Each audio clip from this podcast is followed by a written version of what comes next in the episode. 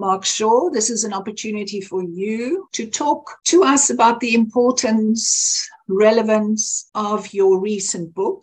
Mark Shaw is well known to this audience. He is a former colleague of mine at the Center of Criminology and director of the Global Initiative. And over the last five years, there's been three books that emerged under the name of Mark Shaw Hitman for Hire, in 2017. Um, Give Us More Guns, very enticing kind of title in 2021. And then more recently, Breaking the Bombers. And I was thinking as I looked at these recent books, all published by Jonathan Ball. Thank you, Jonathan Ball, for taking the risk. And I hope that it's been a rewarding one from your um, side of the universe. All three of these books, Mark, I thought could be an interesting topic for a postgraduate student to kind of tease out what the connections are from hitman for hire to buying more guns from the state to breaking the bombers. So thank you for your contribution. Um, on the panel, we have in the first instance, um, a fellow South African, Advocate Vusi Pikoli, who's got a very long history. Um, for purposes of our conversation this, this morning, I think because he was so critical a player in the design of a state apparatus, an anti corruption body that could begin to engage at a very critical time of South African's democratic history to engage with the responsibility and the challenges of the state in fighting what then became quite a violent um, anti crime formation in South Africa. So, Vusi, welcome here this morning. We look forward to your reflections of that period and the lessons that we could draw more widely for the, the, the issues of ongoing vigilantism across many spaces in South Africa and the, the challenges that that pose to democratic governance. Um, in the third instance, we have Romain um, Le Cour. And Romain, you are very much here this morning because of your international research expertise on the topic, on many things, but specifically on vigilantism um, in the in spaces of Mexico. Um, and we look forward to you bringing a comparative ex, um, set of reflections. PAGAD is a case study um, that was kind of morphed in the South African context, but South Africa doesn't have the license on these things to think more broadly. And as I think in the in the, the fourth instance, to also invite Professor Etannibi Alemika to bring his reflections on anti-crime mobilization, civic action, vigilantism, um, and social ordering questions into the equation. So, Mark um, and other panelists, with that brief introduction, Mark, I think you should use the next 10, 15 minutes to walk us through the book, Breaking the Bombers How the Hunt for PAGAD, People Against Gangsterism and Drugs, created an opportunity for a crack police unit. That is the subtitle. So, Mark, if I could start, why this book? And what is the relevance 25 years down the line of providing us with the kind of historical details of this anti crime vigilante grouping? What is the relevance for us in understanding the dynamics that unfolded through the body of PAGAD. Arina, thank you very much also to colleagues and, and to people who've um, uh, tuned in to the, to the discussion. There's a couple of reasons for the book. The first is that it was a very dramatic period of South African and Cape Town history, which I felt had largely been forgotten. And just to give you statistics you, as a reminder of how dramatic it was, there were over 400 uh, bomb explosions in Cape Town in this period, uh, 1998 to 2001. And of those 400, they were predominantly focused against gang bosses and gang establishments. But a significant number, around 20, were also focused against civilian targets, the state, uh, synagogues, and the like. And PAGOD uh, was behind these explosions and had a very mixed organizational origin. It was both a vigilante group, still is a vigilante group, uh, but also used that to mobilize communities in a much more targeted campaign against the state. So Pagad was a is and was and is a a, a complex uh, beast to to understand. It fits into the vigilante style response to crime, in my view, because it it mobilized people uh, against uh, organized crime, but then became criminal itself. And I think that's a story that that I hope other speakers pick up on. Not only was it engaging in bomb blasts against gang targets, also against the state, but it was shooting in organized hits large numbers of, of gang members.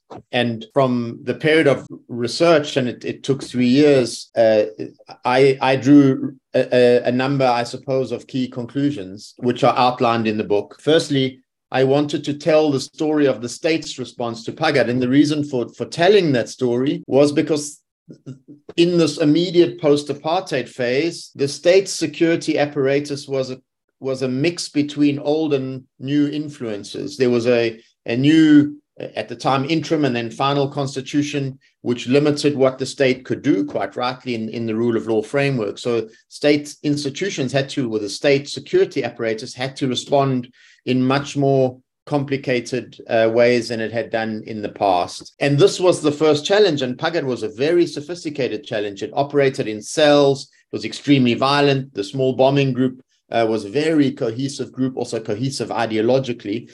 And the state, in fact, wasn't very cohesive at, at the time. Uh, and the the the story of the individuals involved is what the book is about and Elrena as as I know and we have discussed I'm very interested in telling individual stories in the context of criminology because it's it's individuals who in, in my view of course there are structural conditions but individuals who make history who make choices uh, and and uh, Vusi himself not necessarily in the era of Pagad but made individual choices around the formation of what who was prosecuted and how, and and and in, indeed suffered the consequences for that. So it's individuals who, in all their complexity, uh, are engaged in in these responses, both on the vigilante and on the state side, and that's the story I wanted to to tell. There's then a number of very important sort of sub themes that that emerge, and just to to uh, identify those in the sense of this discussion. Firstly, at least my research suggested that Pagad killed a lot of gang bosses, but the implication of that several years later and into contemporary Cape Town is still extraordinarily high levels of violence. So if you kill a large number, we don't know the exact number, but it's in the hundreds of gang leadership, organized crime leadership, you do not end the problem. In fact, mm you do is you, well, in this case, it suggests, and I would be interested in comparative examples, you sort of prune the tree, and, and out of that grew a much more violent, less organized,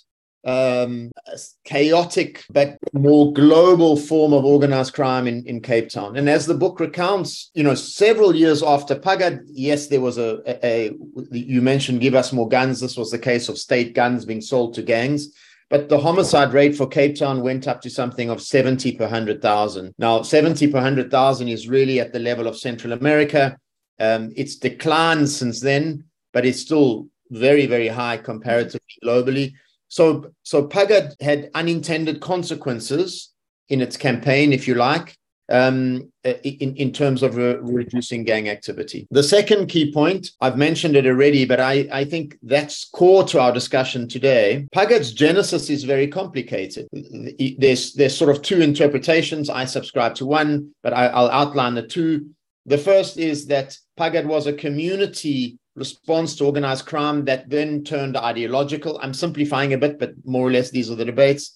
The second is that Pagad was an ideological core group, Qibla in this case, a, a, a Islamic group with links to Iran, which wanted to create a broader constituency. It had not supported the transition to democracy, so it was finding a place and it looked for uh, broader community support. And in the immediate period post 1994, drugs had poured into South Africa and Cape Town. So the Muslim middle class, amongst others, from which Pagad uh, partly drew its support, was very badly affected in this process. So, this period of mobilization to create a, a broader, um, a, a more community response, uh, which then Qibla used arguably in both interpretations the, the, the, when the state began to target pagad after a period of confusion which is outlined in the book Qibla could say look the state is targeting us. We're the good guys. We need to target the state. And that's what effectively happened through a series of bomb blasts which pagad has never claimed responsibility for which caused great destruction um, and and loss of life and great fear and, and and that's one of the things that I think was very important to highlight is many people, including survivors of the bombings, didn't want to talk on the record because they still feared uh, Pagad. There was a lot of rumors about who had planted the bombs, um, etc. The third big area, so the sort of the second one is more around vigilantism, what it is, where it becomes, and maybe I should just finish off that point. The vigilante groups. Apart from being, if you like, ideologically used, as I've tried to outline, when they were robbing organized crime establishments, drug houses, shooting gang bosses, or the like, they turned criminal in three ways. Firstly, through extortion, they uh, would take money from some people to not be killed. So the beginning of the provision of extortion style economies. Secondly, they stole weapons from the state to be able to engage in violent activities. So they, uh, well, became criminal in the sense that they, they, they needed those weapons. Thirdly, when they invaded houses, they would steal drugs and cash on instruction. They were meant to provide that into the central core of Pagad leadership and funding. Many began, began to take that for themselves and justifying that. And, and so those processes of sort of the political economy of Pagad in, in ideological community, so, uh, uh, community support and then criminal in, in these sets of complex interactions, Pagad, in my view, becomes a kind of organized crime group itself. And Pagad has now split, and indeed, uh, you can say that that several of its its members are now um, or ex-members are, are involved in organized criminal activities. The third big component of the book, as, as I've mentioned already, and I, I think this is the most important in some ways was that in my view every state has a tradition a bureaucratic tradition tradition of security maintenance and 1994 was a fundamental break between what south africa had an authoritarian state defending white rule and what south africa needed to develop a democratic state representative of all of its citizens operating within the rule of law. And it fundamentally needed a set of institutional changes around which it could face new challenges in a democratic order. Now, the process in which those were underway had just begun when the Pagad crisis began. And what the Pagad crisis did was to force those issues onto the agenda in a much more volatile, more pressurized circumstance. And in some ways, those circumstances really produced a, a, a, kind of hardened diamond, if you like, because out of it came a set of individuals on both sides uh, who recognized that they needed to do things differently. And uh, South Africans at the time will remember there were very, very strong calls for a return to old order ways of doing that. So calls um, and I was in the States at the time, and and and these these were uh, in in my own visits to Cape Town. These were calls that or, or suggestions made to me was that uh, by the police, for example, that we needed to return to detention without trial, that Pagad could not be managed in the context of a rule of law constitutional response. Secondly, that Pagad should be banned, that that in order to deal with an, a group as dangerous as this, it, the, the old playbook needed to be we ban it we arrest people, we hold them for longer because this is essentially an urban terror threat, and, and indeed it was. Um, and that was the terminology that was used. Instead, what came out of this was a organization which basically drew together prosecutors, police, and intelligence personnel, which had really been very split and not worked together before properly in a rule of law environment. And from that came the Scorpions, which was a high level, sophisticated response to organized crime in South Africa. And so a new security bureaucracy and apparatus and approach was being created through this period. And that was critical for the future of South Africa.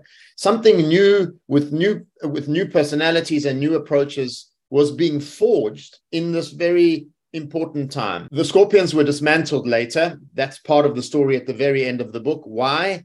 Because they were too successful. They challenged people in the political elite who had become involved in crime themselves. But the point was in this period between 1998 and 2001, on the table in South Africa was an enormous set of innovative policies, an organized crime act, witness protection, which had been failing, new institutions, and a framework in which to work within the rule of law, created in a very short space of time, put in practice against Pagad, not perfectly implemented, for a lot of reasons, the evidence hadn't been collected from the beginning. Uh, Pagad was a very challenging um, uh, op- opponent, but the bombings ended through the coordinated, leadership-driven approach that that uh, that was driven by a set of of of, um, of key actors. And from that approach, and and uh, Arina, I'll finish now. From that approach, emerged for me lessons which are applicable to South Africa today South Africa is number seven on, on the Global Initiative Organized Crime Index, facing a very, very complex set of organized crime challenges, but also having high resilience, so high institutional resilience. And those lessons are very much still on the on the public table today. How do you convert intelligence into evidence? How do uh, prosecutors and police cooperate? Do we have the institutions we need? Were they reformed enough post apartheid? What is the role between gangs, organized crime, and the police, the informant networks, which have corrupted both, I would argue. So many of the same questions are on the table, but this period in which the book covers came up with solutions in a period where the state under the ANC had actually a lot of legitimacy. That doesn't apply nearly as much now, but it raises important questions about what lessons we might learn. I'll stop there. I mean, that's what the book's about, and and uh, it's told uh, just to emphasize through the, the voices of people on all sides who were involved. Yeah.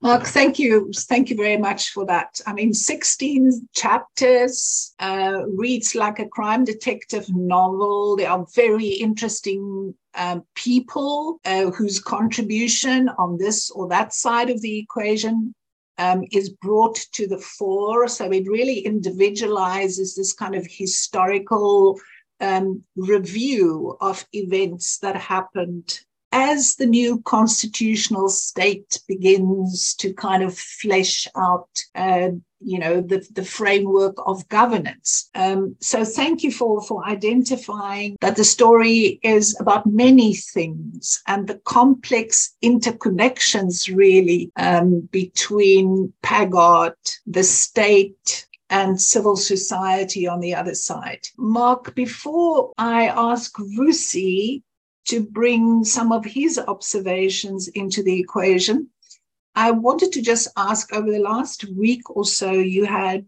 a number of opportunities to talk about the book um, in different spaces. Could you perhaps highlight two or three responses from the audiences in the plural that you have engaged with. What are the most critical issues that have come from the floor in response to your presentation and to reading the book? Thanks, Arina. A lot. And of course, it was a great privilege to present to a broadly South African audience in many events um, in the course of last week. I would say three. The first is that people had forgotten about the events of Pagad. I think that's a very important South African response because the news cycle in South Africa is just endless, focusing on the next crisis. And yet, many people then remembered the trauma and the fear uh, around the bombing campaign, whether that's that they didn't go out or they were searched before going into shopping centers or whatever the case. So, this for me was very, and a lot of touching responses to that,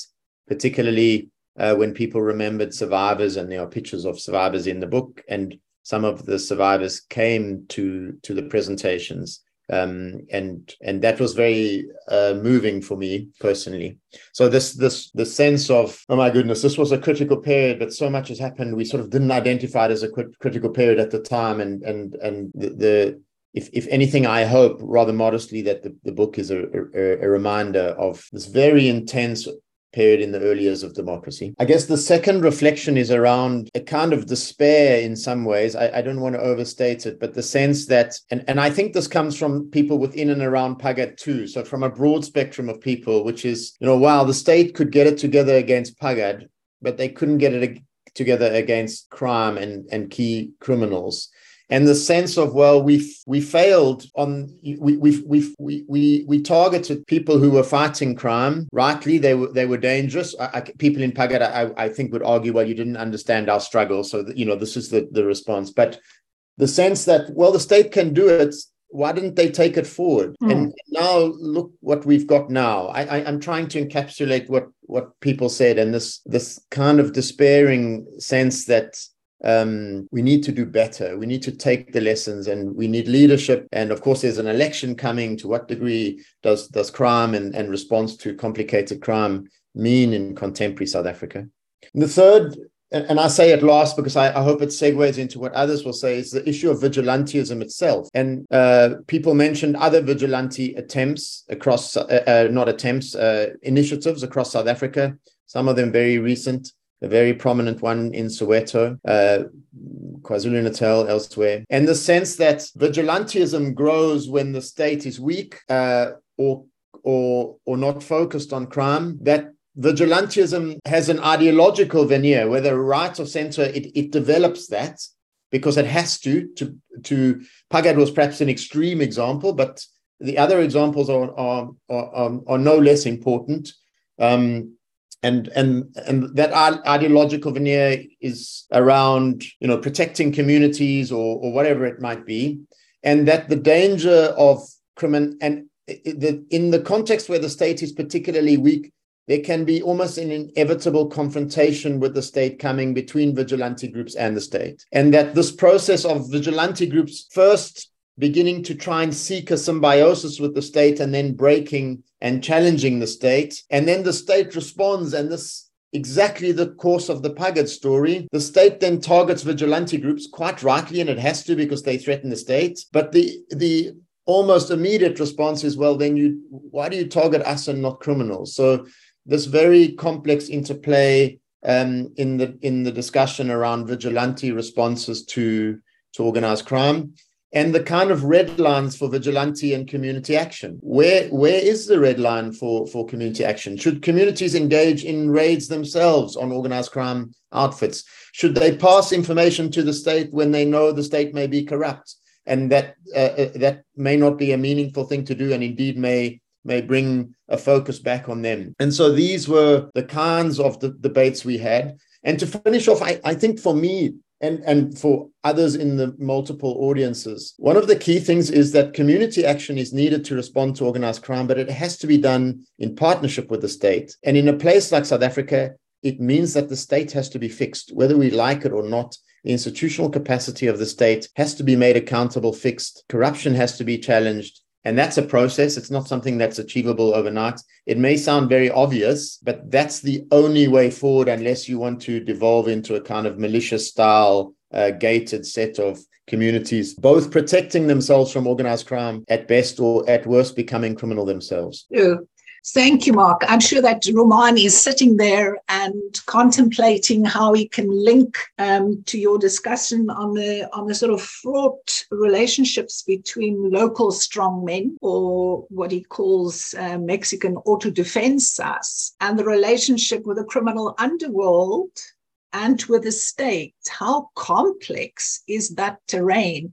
And how it never sits still, how those dynamics evolve in mysterious ways as, you know, the days um, tick past. So, Human, I'm sure that you have you you you you you're quite prepared on that side to to also bring the Mexican equation into our discussion. But before we do so, Vusi, I'm going to call on you um, to offer some reflections on Pagad as one case study, but so many case studies of vigilantism um, emerging across the kind of landscape of this country and being reminded of your your role also in the Khayelitsha Commission of Inquiry, how that also touched on the issue of self-help initiatives. Please, Vusi. Thanks, Rena, and greetings to, to everybody. Um, perhaps let me start with the name Pagad for the sake of those who might not be familiar. Pagad is an acronym that stands for people against um, gangs and drugs. And perhaps that's where the first fault line lies. Um, I would have preferred, um, you know, people and police against gangs and drugs. For me, that's the first fault line. And why so? Why is it uh, just people against drugs and, and, and um, gangs. It is because of a breakdown in the relations between the police and the communities. Um, it is because people lacking confidence and trust in the work of the police. That's why we ended up having this vigilante group. Obviously, noble in its intentions of fighting gangs and drugs, but isolating itself from the police because they've lost trust and confidence in the police. So Mark has uh, carved beautifully a local example which has got uh, global um, characteristics. Uh, the scene is set in Cape Town, but it could have been anywhere in the world because of the same principles that apply. Um, so this takes me then to saying, why do we have such a situation arising? As I said, people lose confidence in, in the police lose trust in the police. And then police, most of the time, fail to respond to call outs by members of the public, or their response time is very slow. By the time they arrive, things would have gone bad. Secondly, you have shoddy police investigations. Um, and most of the time, you find that even the crime scene is not properly cordoned off. The crime scene, most of the time, gets contaminated. And uh, it's very difficult then to be able to use whatever evidence that could have been collected at the crime scene. Um, thirdly, it's a question of poorly trained investigators and at times also uh, prosecutors struggling to deal um, with gangs, which is then normally tied up with allegations against the police, the police being accused um, of colluding with criminals, colluding with gangs, uh, being in the pockets of, of, of, of, gangs. And then in that situation, then the public gets so frustrated and they resort to, to self-help. And Mark's book also is situated, you know, within a period of a transition from autocracy to democracy, where we have got a constitutional democracy in South Africa, where the rule of law is paramount. Now, you would have the, the police pleading, you know, constraints or, or operational constraints imposed on them as a result of the new constitution, unjustifiably saying that the constitution favors um, the criminals. That's why they are not as effective as they should, you know, um, in their work. Um, for me, this becomes unjustifiable because in the past, the South African police were so used to policing opponents of the apartheid uh, government. Therefore, emphasis was more on um, policing um, liberation movements in South Africa and very little attention being paid to the fight against crime. Um, so in the transition, all that had to be changed. And then you start them then hearing, because in the past, they would rely more on extracting confessions through torture, which case has since been outlawed in terms of our new constitution and being a state that's that's it was governed by the by the rule of law. And now this is where things then started going sour. Yes, people were genuinely concerned about gangs, genuinely concerned about drugs that were proliferating you know, the townships. Um, so this is where perhaps the problem is in terms of lessons that we can draw from Mark's book, basically, is that um, governments should work on human security with a capital S, not with a small s in terms of state security, more looking at national security considerations, which would then force governments to attend to socio-economic conditions that become also the breeding grounds um, for such acts of criminality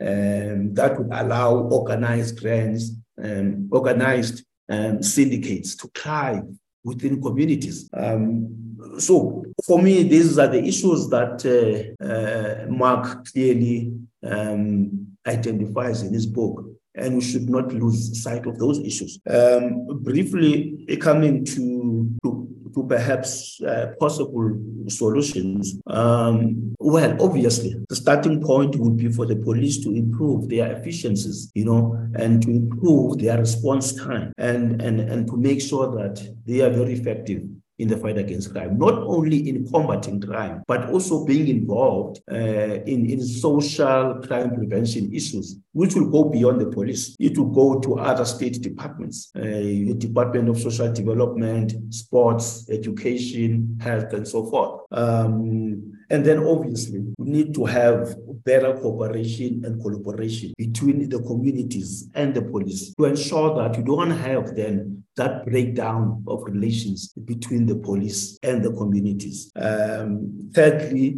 again, something which seems obvious, but we don't um, we don't see its its effect. Uh, the question of ensuring that we improve the training of investigators as well as the prosecutors. This seems to be common sense, but achieving these things seem to be quite, you know, a mountain to climb. And then, of course, uh, Mark also has sort of given us also the genesis of the Directorate of Special Operations that had adopted that had adopted a Troika approach. And what is this Troika approach? This Troika approach was, you know, um, intelligence driven and prosecution led investigations, bringing, you know, uh, three separate elements the question of intelligence, the question of investigation, proper investigations, as well as the question of prosecutions. Um, just uh, to make sure that I don't spend more time on this. And then, of course, it just goes without saying the question of asserting the independence of the prosecutors and with no executive interference. And the prime example of this, Mark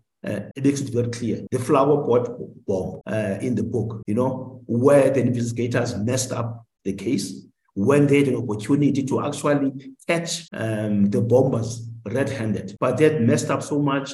they Their statements were so contradictory, and the prosecutors, you know, threw the matter out of out of court because it could not, uh, they couldn't sustain it. Um, and then two last points I want to raise, or three, three last points. One, the importance of strengthening the witness protection program and the protection of whistleblowers goes without saying, you know. Um, and then you need to have ethical and visionary leadership within the entire criminal justice system, ensuring that we uproot corruption within the criminal justice system itself. My last point, you know, I always say that the political will and integrity of political leadership are the, are the fulcrum around which a successful criminal justice system uh, revolves. Thank you, Elrena. Vusi, I was getting worried because the list became longer and longer. And I was thinking, what about political will?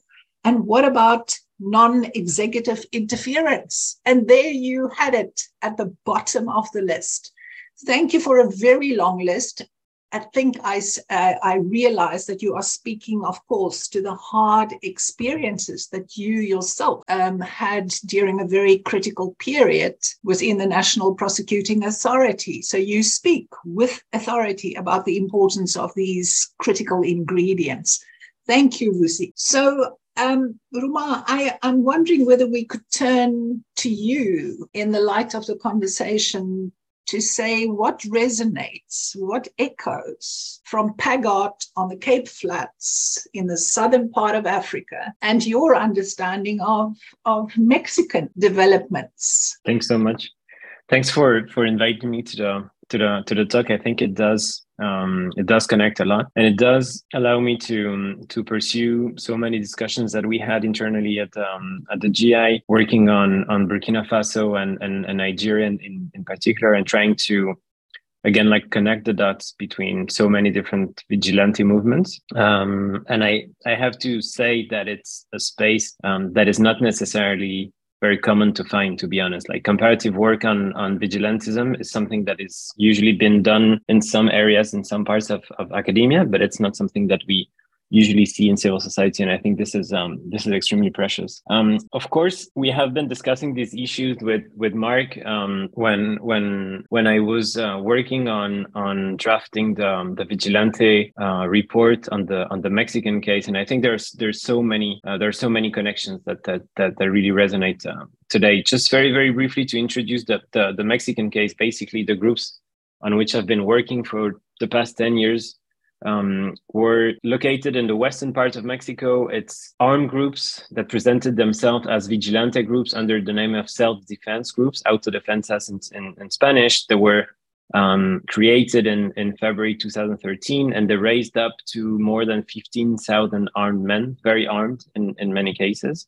And they were fighting a drug cartel at the time and try to organize to um, take down the, the, the cartel, basically, right? So what we see is at the beginning, and I think it does connect a lot, and it does open so many discussions on on, on the relationship with, between vigilante groups and, and the state. Is basically in my case, um, vigilante groups autodefensas were uh, a response from a very rural setting in, in that case very male rural setting in, in, in, that case. And the objective was basically to do what the government was not seen as doing in response to organized crime and uh, racketeering especially um, especially in the in the rural parts uh, all the while calling upon the very same government to actually support them with political and military resources. And i think this is something that we have been discussing and that is blatant from from the south of African cases as well. And kind of the huge paradox within vigilante movement is basically while vigilante usually profess to belong to, you know, tradition of self-help and, and autonomy, taking justice into their, their own hands,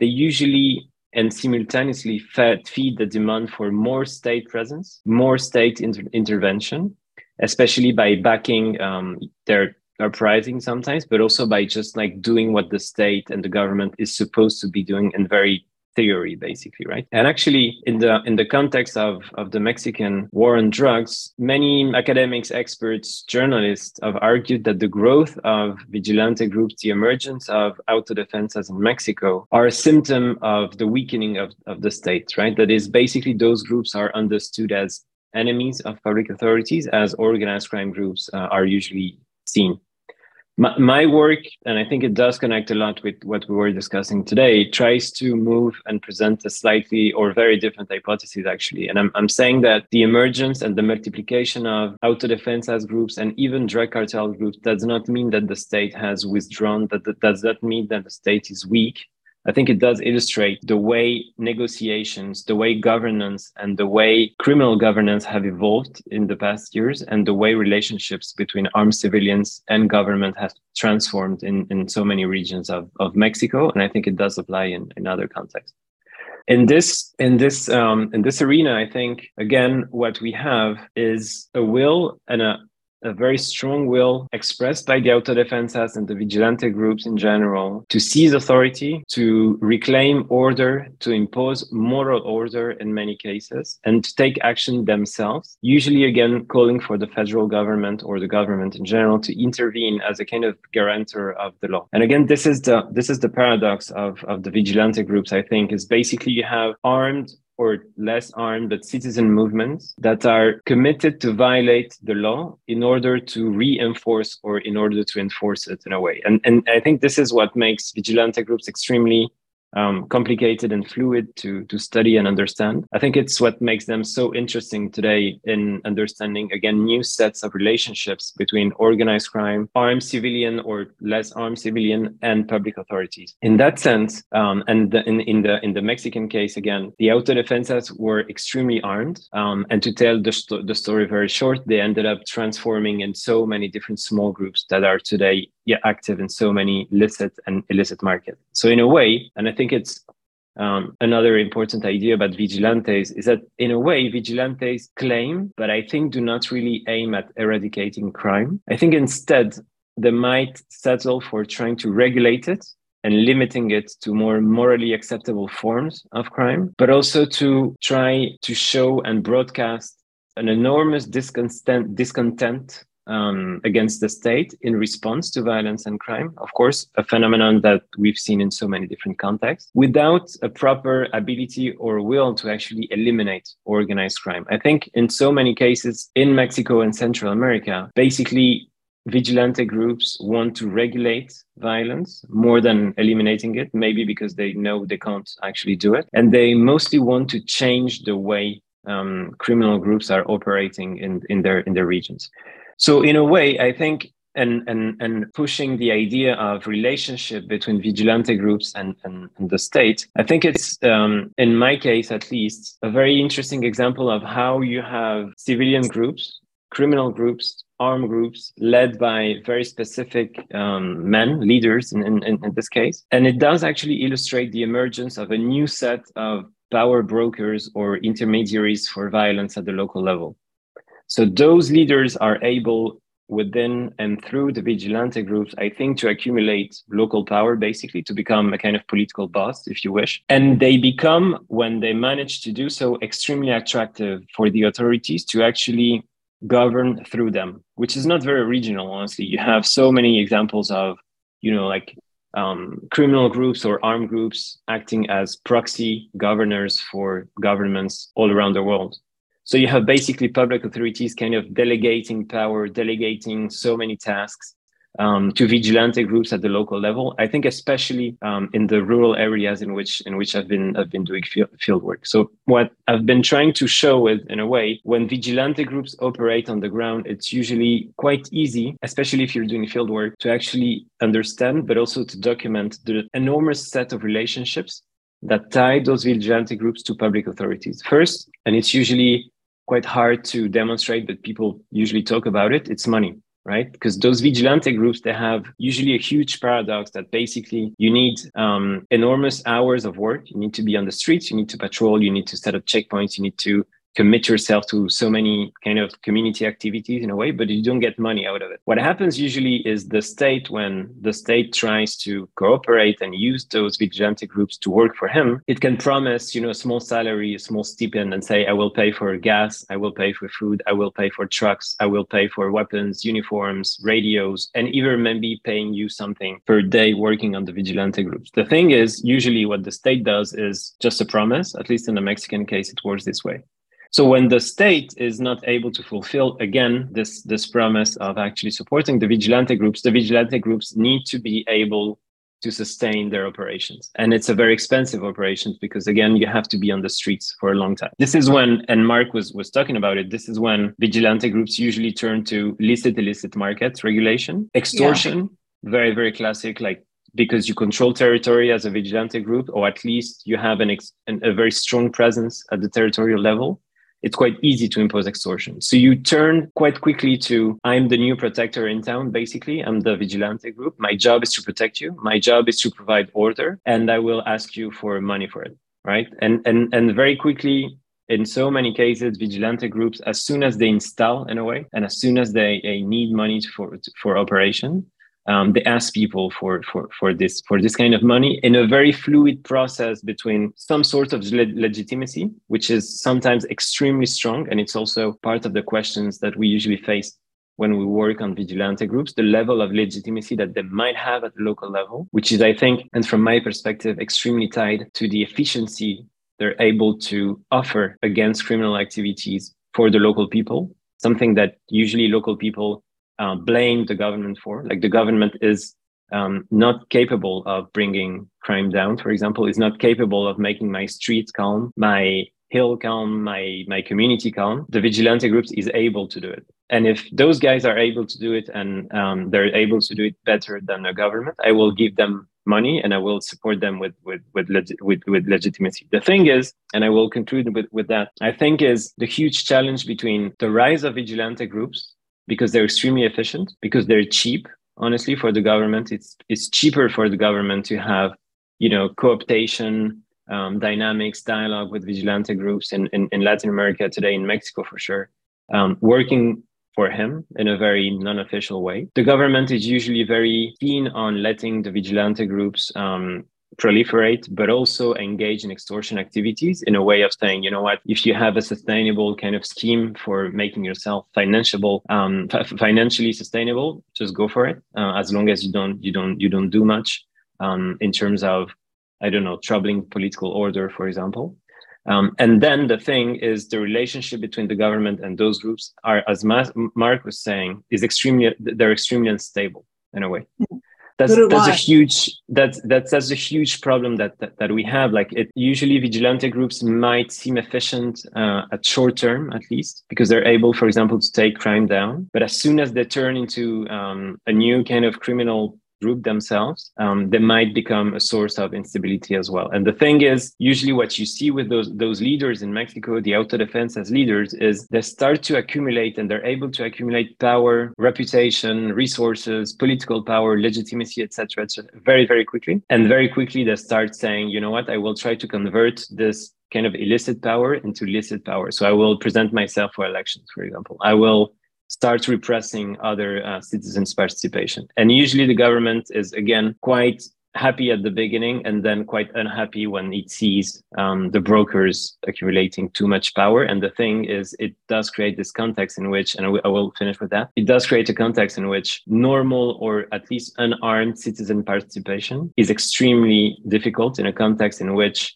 you have those armed people, vigilante leaders, vigilante movements saying, I am citizen participation and I will do my best to protect and, and, and serve, serve the, the, the, the community. So I think it does create this kind of, of extremely blurry and fluid context. And, and again, like the comparison between Nigeria, Burkina Faso, South Africa, Mexico, or Colombia in that case is extremely fruitful for, for the discussion. Thank you, Romain. That was a, a short course almost in the very exciting research that you've been doing. And thank you for picking up on the parallels.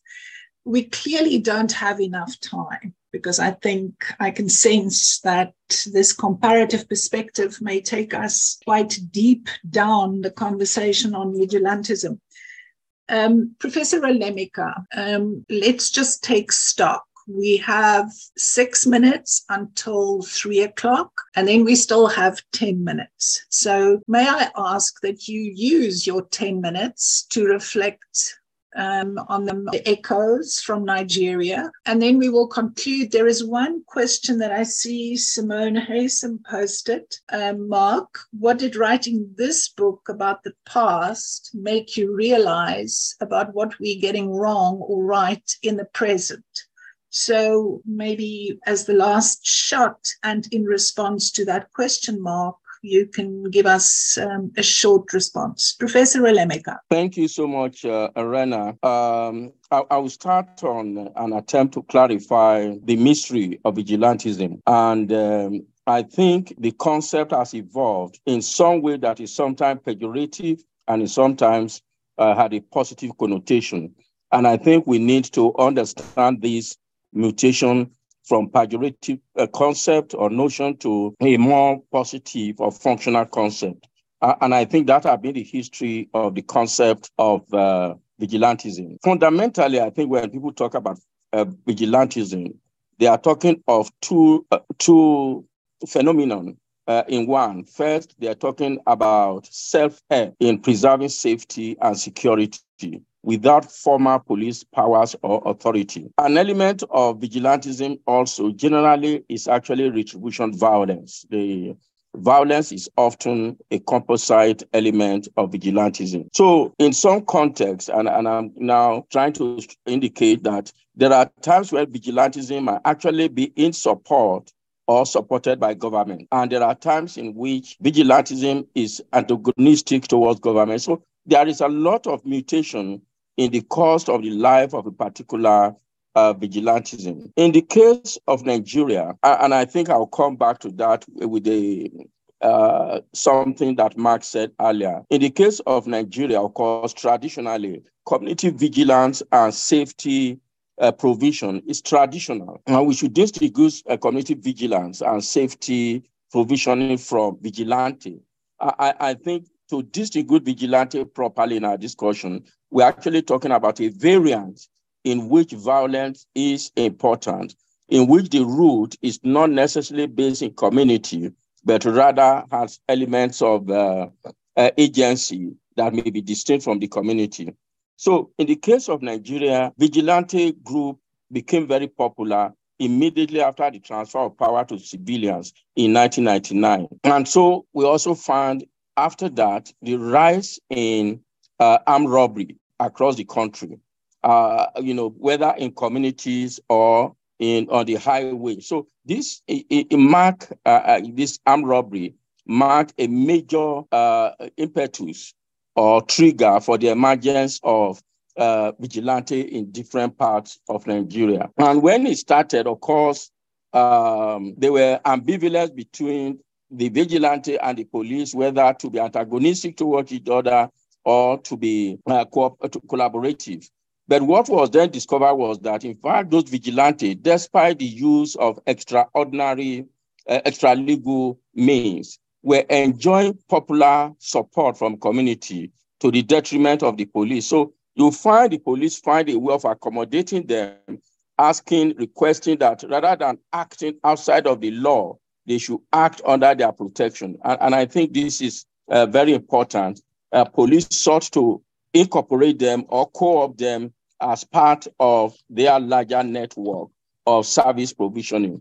So over the years, we find proliferation of, uh, uh, you know, of uh, vigilante. And there are two types of vigilante in Nigeria. There are those that actually register with government and have become more or less lawful agencies, uh, you know, have paraphernalia of legality. But there are those who remain basically community initiative and charge, you know, with the consent of members of the community and even a community, uh, some committee around them, they charge residents protection fee. So you have, you live in a neighborhood, you are asked to pay two rands every month, and that money is used in some way, not to pay a salary, but some kind of allowance to those who engage, who are involved. And that's again another variation. So we are dealing with a very complex, very complex issue that, like I said, is on a continuum from outright outlaw to at a point where, in fact, they have become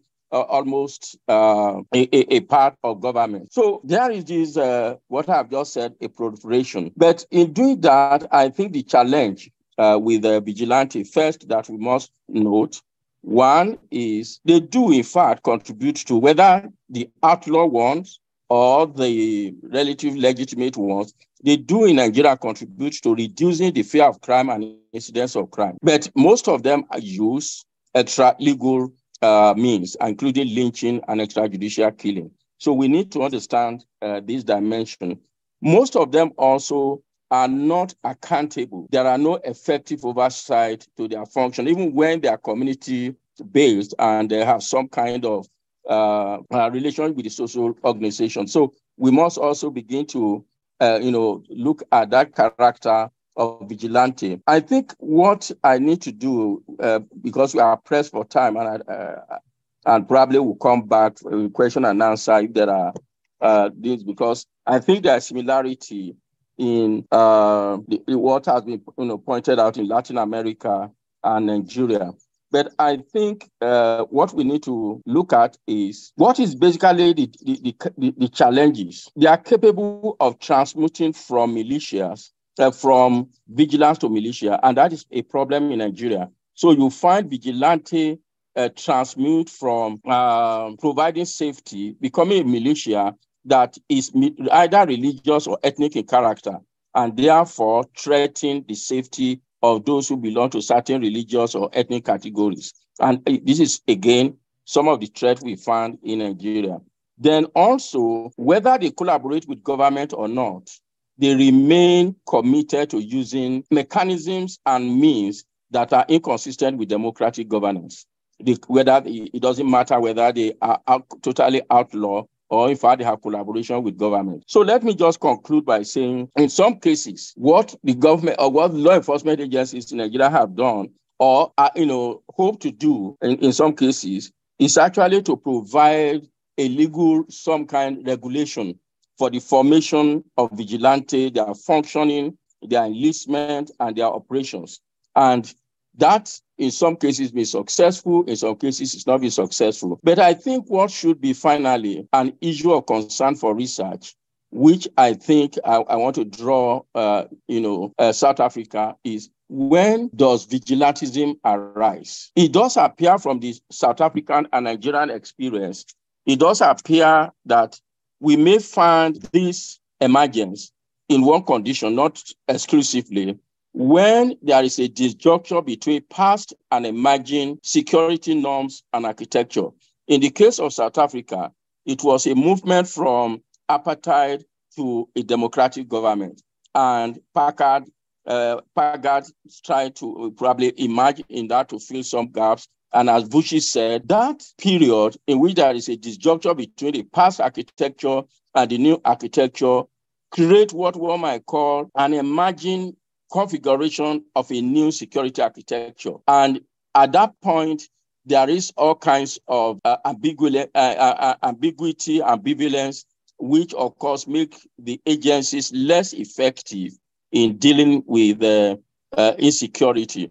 And I think that is tantamount to what sociologists would call, in our regional formation by Emile Durkheim, a state of anomy when an old order is gone, a new order is emerging, and yet there is no dominant consensus over the guiding principle of the emerging norms. So I think this is where, uh, you know, environment that provide for emergence of vigilante. But once that has happened, I think they have a capacity for sustenance of never fading away, even when the conditions uh, that brought them together seem to have improved or diminished. Thank you, Elrena. Professor Alemika, in eight minutes, thank you for, for allowing us uh, to almost bring this discussion to a conclusion. But before we do so, um, Mark, did you want to respond to Simone's question? Very briefly, Elrena, and, and thank you to, to my fellow panelists. It's a reminder actually that vigilantism and its response to organized crime and its evolution actually really does need to be on our research agenda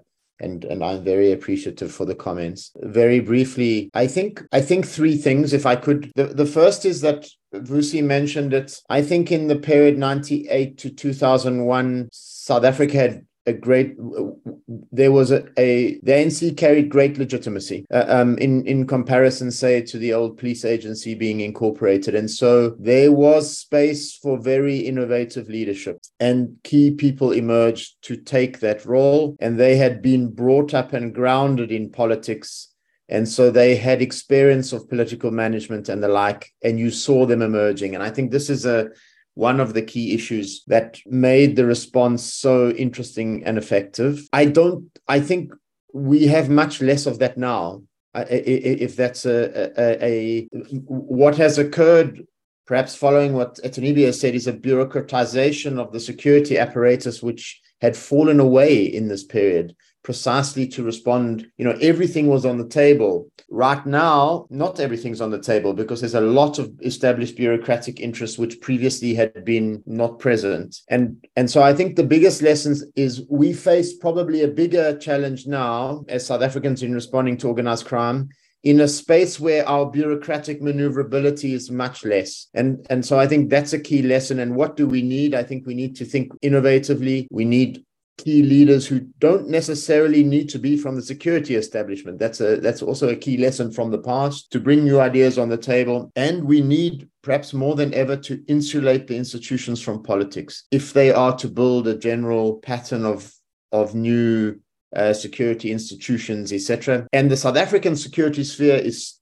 is still very much a work in progress. And what we do in the coming years will be crucial to its long term success. I'll end there, Elrena. Wow. Um, I can do no better than thanking you, Mark, firstly, for writing up the forgotten history, for reminding all of us of that time of the pain inflicted along the way, but also stories about visionary, committed leaders and foot soldiers that manned, I think they mostly did manning. There weren't very many women at the time who manned parts of the state and had no blueprint, but somehow were innovative and constructed a mechanism called the scorpions. Vusi, thank you for reminding us that you were part of that attempt to carve out a mechanism and that you watched in the end how interference from the executive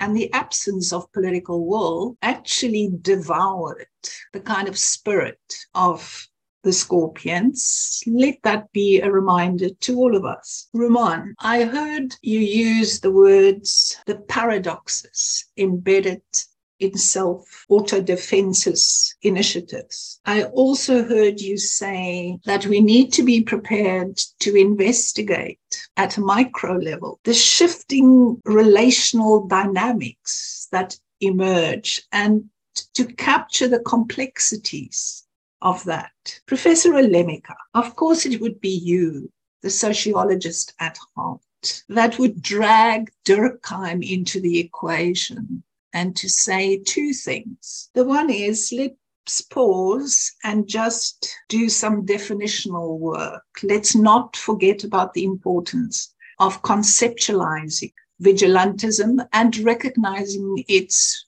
endless variance. And secondly, let's rise to the sociological invitation, and that is what is it about?